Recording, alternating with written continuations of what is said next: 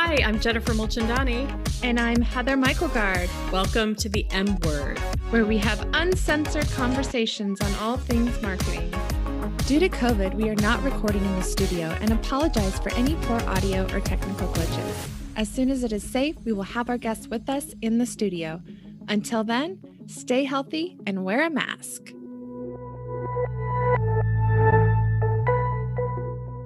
Hello and welcome to the M Word. My name is Jennifer. And I'm Heather. And today we are talking to Justin Foster with Root and River. Justin is driven by the belief that when you show someone their soul, you set them free. This belief has informed and shaped his journey from growing up on a large cattle ranch in eastern Oregon to becoming an entrepreneur, author, poet, speaker, and mentor. Based in Austin, Texas, Justin is the co founder of the intrinsic branding firm Root and River. Justin, thank you for joining us today. Thanks, Jennifer. Thank you, Heather. Why don't you just set the stage for us a little bit, introduce yourself and your business, and how it relates to marketing? Thank you. Yeah, I'm Justin. we know that part. I have been an entrepreneur for about 20 years, primarily in brand strategy. I've done the gamut of being a co founder of a tech startup that we took to exit and contract or fractional CMO and all those pieces, but all of it around branding and marketing. Seven and a half years ago, I met my now business partner, Emily Soccorsy, at a conference in Phoenix. She was the head of uh, corporate communications for a behavioral research company and we just bonded over all kinds of things. A year later, we were business partners and we launched Root and River around a couple of different motivations. One motivation is that branding is a contemplative practice. It requires leaders to go inward. You have to know who you are. Branding does not fix a identity crisis, it makes it worse if you don't know who you are. So that was one of the principles that we built Root and River on. The second principle is that for many years, branding and marketing had frequently been used to do harm in the world, either to get people to buy shit they didn't need or propagandize countries, things like that. And we thought, who's out there saying, let's use branding for a tool of good? So that was our second motivation. And the third one is there's just so much bad advice that entrepreneurs and founders and CEOs get about marketing that we wanted to bring some art and science and rational thought and original thinking to marketing, which has in many ways become quite stale and quite commoditized and formulaic. I love that, Justin. One of our motivators for this podcast was to put the kibosh about all marketing is bad. There are good marketers out there. You said that you appreciate marketing. What is it that you appreciate about marketing? I think marketing, eh, in the right hands, it moves from the necessary evil, which is a lot of how a lot of people see marketing, to storytelling, to art creation, to soul stirring stuff. If you look at like the original copy of the ads for like Red Wing boots or Stetson cowboy hats or Nike's first ad that they did, or you get into more modern brands, the way Southwest brands and markets themselves, REI and Filson and all these brands that are using marketing to introduce the world to who they are. I think that's the line. If you're using marketing to introduce to the world who you truly are, then that's an invitation. If you're doing it to promote just purely for promotional purposes, or it's that churn and burn, you see this during political season with all the ad buys that happens. What we call blunt force trauma marketing, where you're constantly just hammering your audience with whatever. To me, that's not marketing anymore. At best, it's promotion, but mostly it's somebody making money off of you creating a lot of extra noise. It's ineffective too. In order for it to be marketing, to even be called marketing, to me, it needs to have a storytelling component. It needs to be true and it needs to be consistent. You start to reverse engineer back out of that. If it's not true, if it's not a story, if it's not consistent, it's not marketing. I love that. And I agree with that.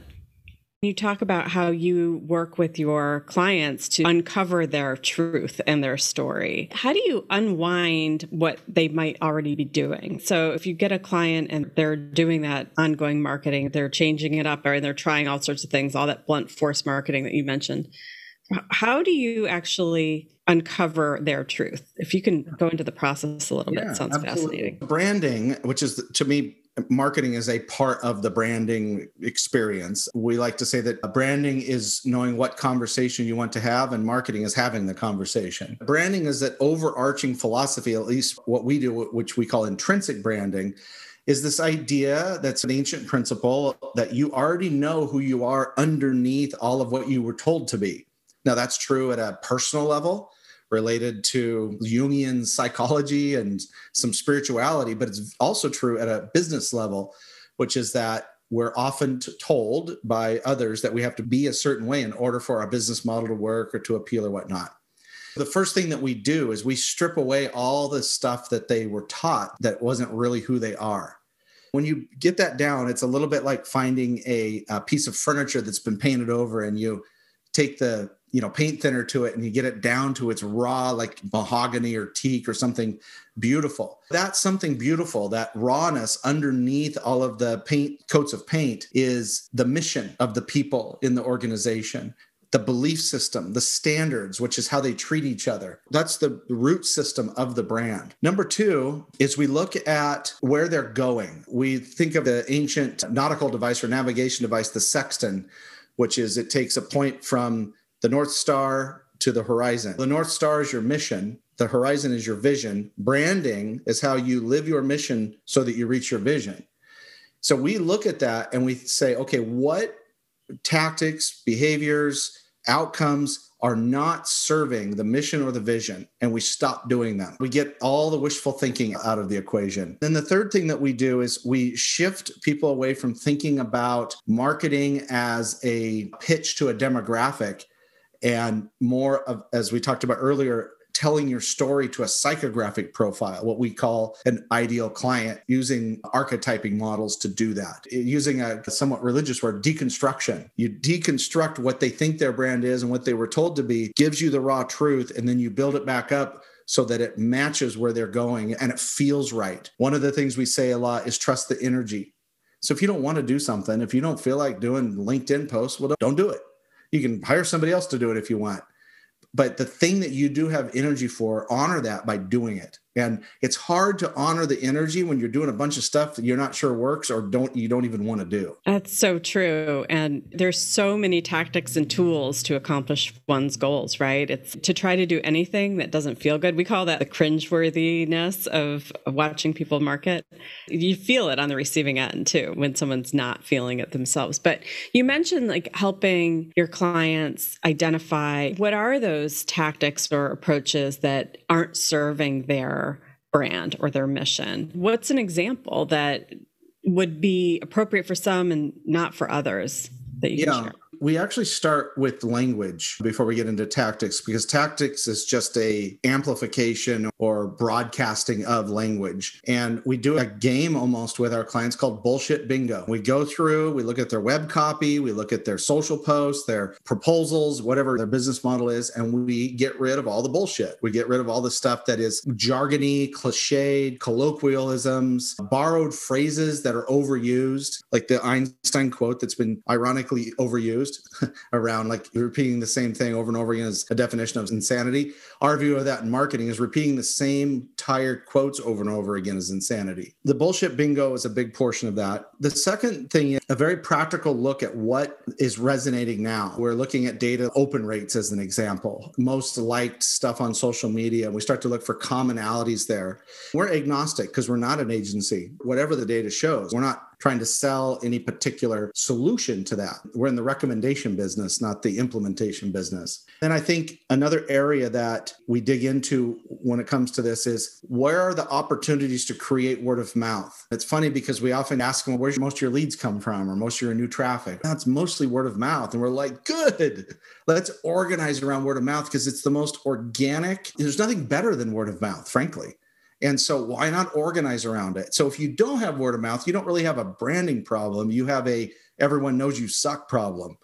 If you do have word of mouth, you can amplify it. You can create other opportunities for sharing and promotion and create your own echo chamber as long as it's done ethically. That's the final component of what we have them do or think about instead of what they were doing. Justin, I love this strategy and this very unique way of thinking, and it's almost too simple, yet makes so much sense. How has this evolved? When did you when did you figure this out and when did you implement it? Walk yeah. me through that. I do a lot of these shows and I've never been asked that. So thank you.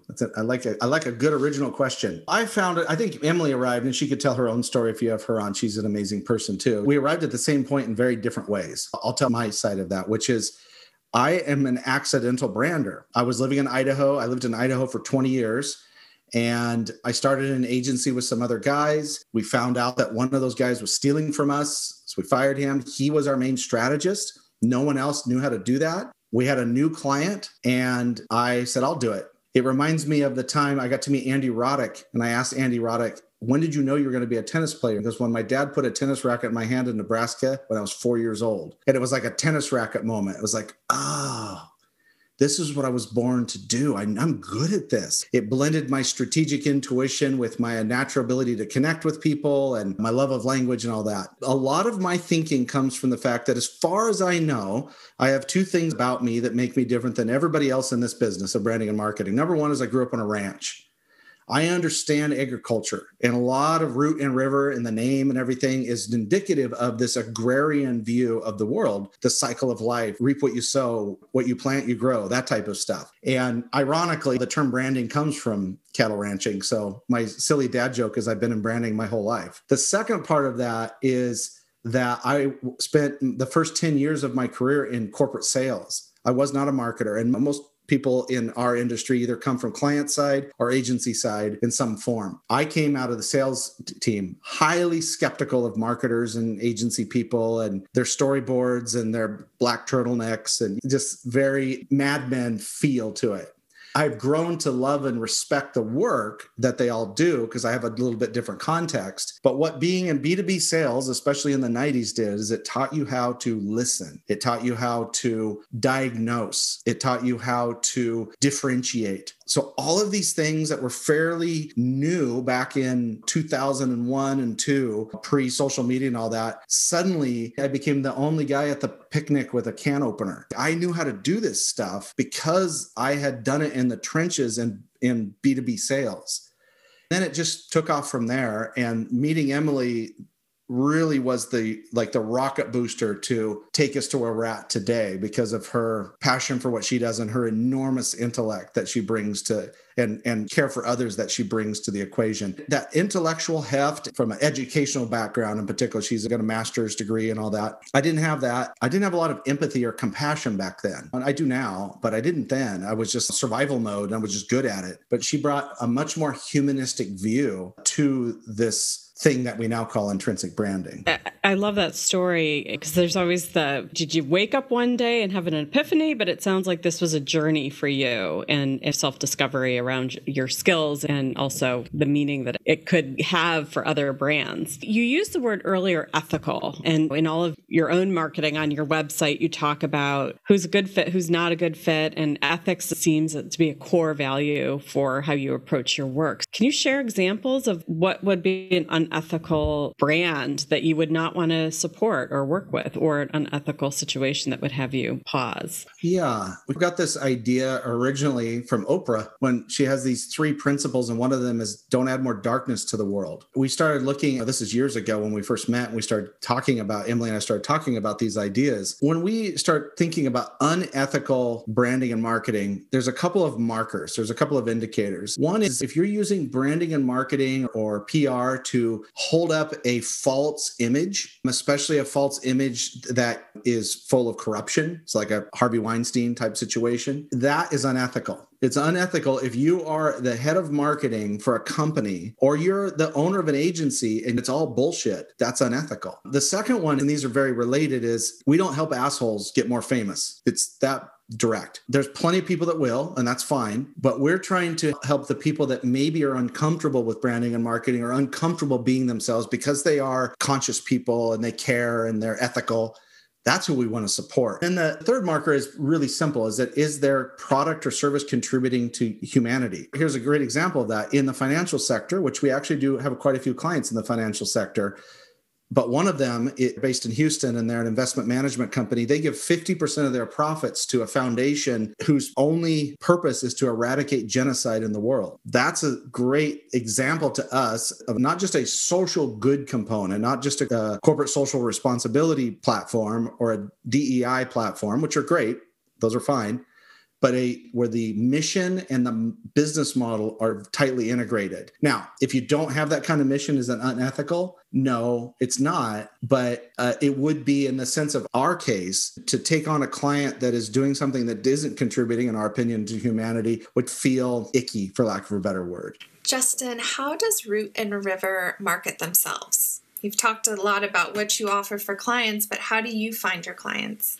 Heather, our top source are our clients and influencers, our friends, and, and which seems like all of our clients become friends. Some of our friends become clients. And so by far, that's where we get most of our referrals and new business. Number two is speaking and podcast appearances is probably the second one. And the third is our book. We have a book on Amazon called Rooting Up it's 44 essays on modern branding. And we get a decent amount of traffic and inquiries from that book as well, because it's quite heretical the way that we talk about branding and marketing, especially if you're a CEO or founder and you're not in charge of marketing, but you want to know what marketing is. And that's who we normally get. We don't get occasionally, let's say three out of 10, we get ahead of marketing. Most of the time, we get the CEO that reaches out to us. They heard the podcast, they read something we wrote on, you know, LinkedIn or whatever, a lot of different ways to find us. And they're like, yeah, this is what I've been looking for. When a CEO asks about the ROI of something, that means somebody didn't do their job to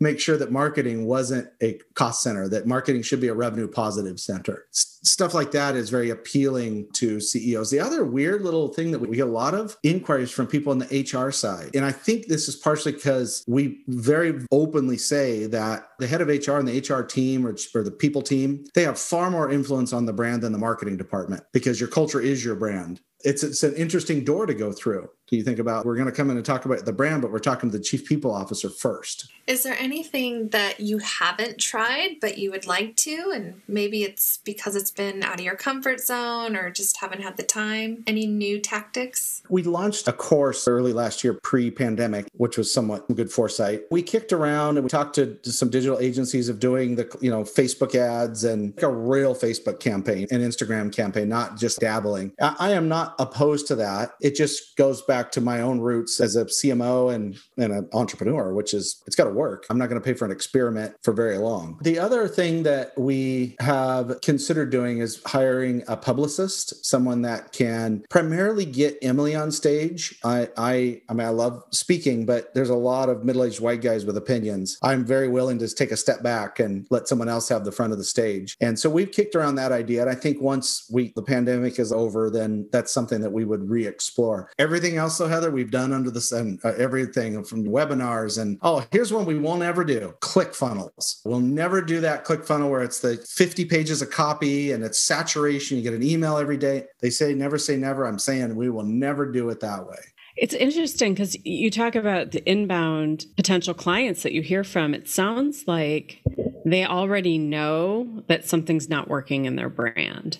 They're coming to you because there's a misalignment. But are you ever having a conversation with somebody who doesn't see it? They may not know what it is, but where you're having to help them understand that there is something wrong with their brand. Yeah, that's very astute, Jennifer. You're spot on in that what we have noticed is that they have a sense of something being off. They have a sense of it, and they, it's more strategic intuition. It's more like a chef, the flavor isn't right yet. And they often misdiagnose. The Western mind, especially if it's Gen X or boomer dudes, they think it's a tactical problem. They think we need a new website or we need PR or whatever. They have a sense that something's off, but they misdiagnose it as a tactical problem. It's almost always a strategic problem. It's almost always related to one of three things language, the language you're using, differentiation, and audience profile.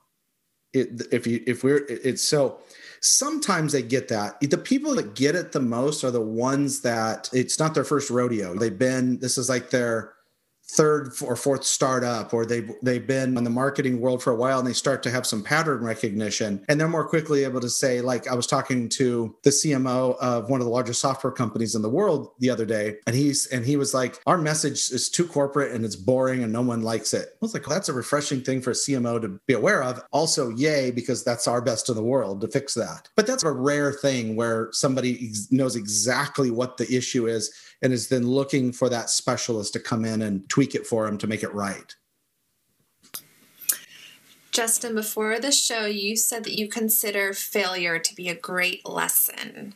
What has failure taught you? I think I fail every day, first of all. And this is this is a topic that we could talk about all by itself for a good long while. But failure is the only thing that's taught me. Winning or success hasn't taught me anything. It has, but it's just bad habits, assumptions, expectations, a little arrogance, a little overinflation of self, and things like that.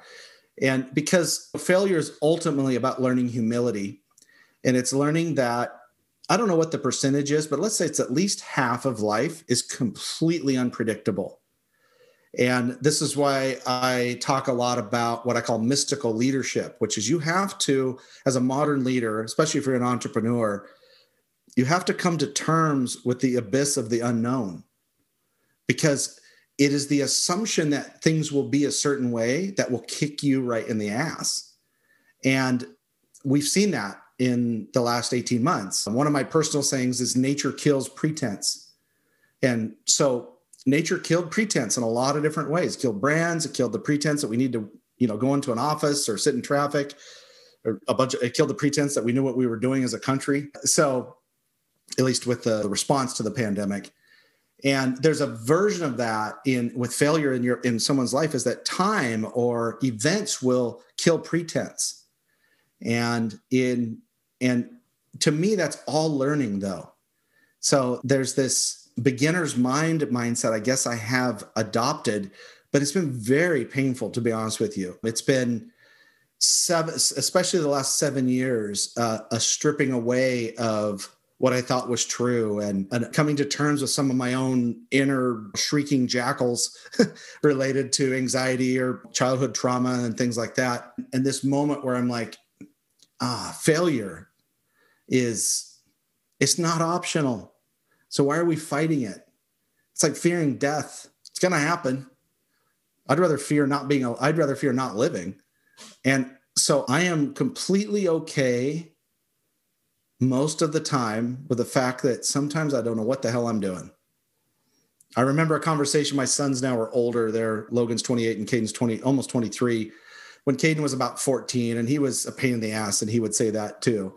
He said, I told him, I said, I think you think I know what I'm doing. I don't know what I'm doing. And I feel that way a lot, whether it's entrepreneurism or a relationship or self care, all of that. I don't really know what I'm doing. But what I will keep doing, Heather, is I will keep trying. I will keep experimenting. I will keep risking.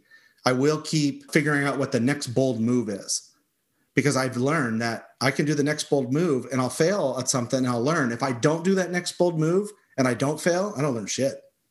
And, you know, then pretty soon I'm irrelevant and I don't want that. So where do you get your inspiration for the all the various things you want to try?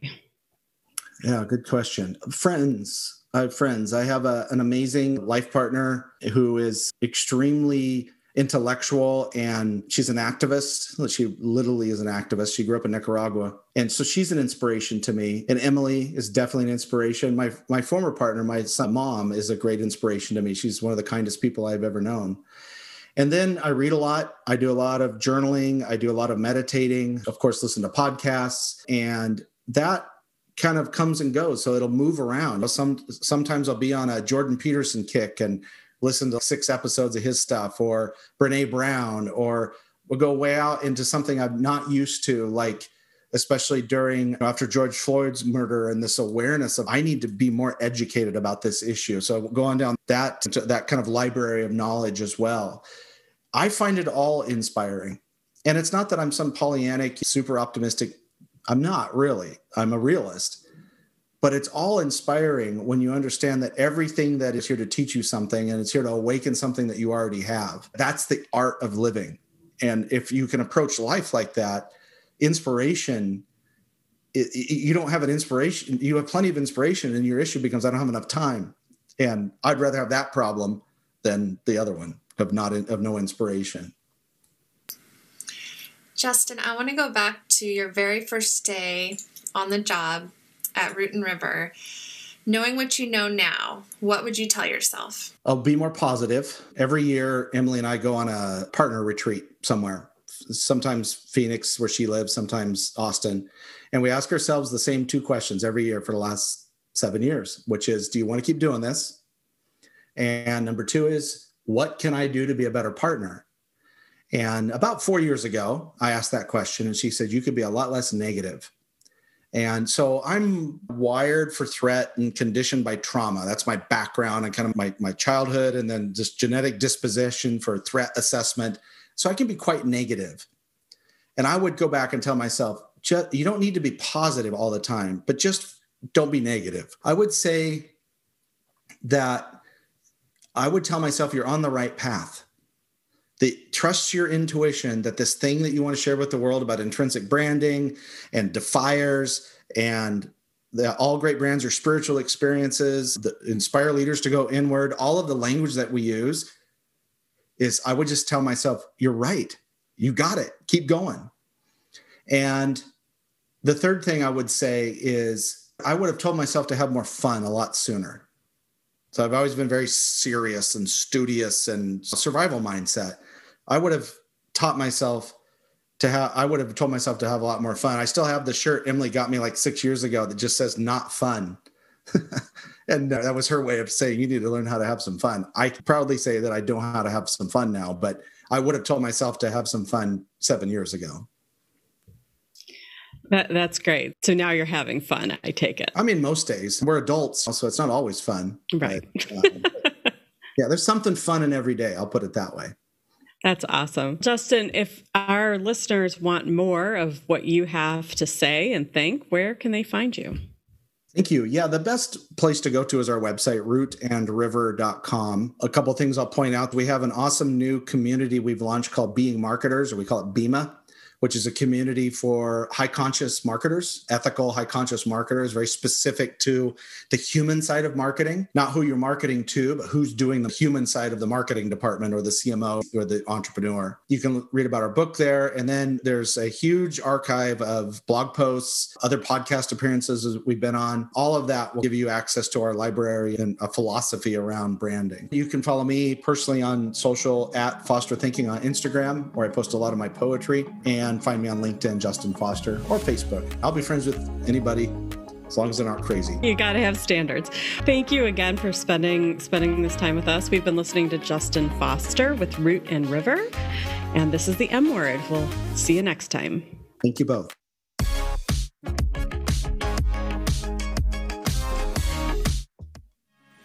Thanks for listening. We hope you'll come back. Subscribe to the M Word wherever you listen to podcasts. And for more uncensored conversations, visit the M Word page at arlingtonstrategy.com.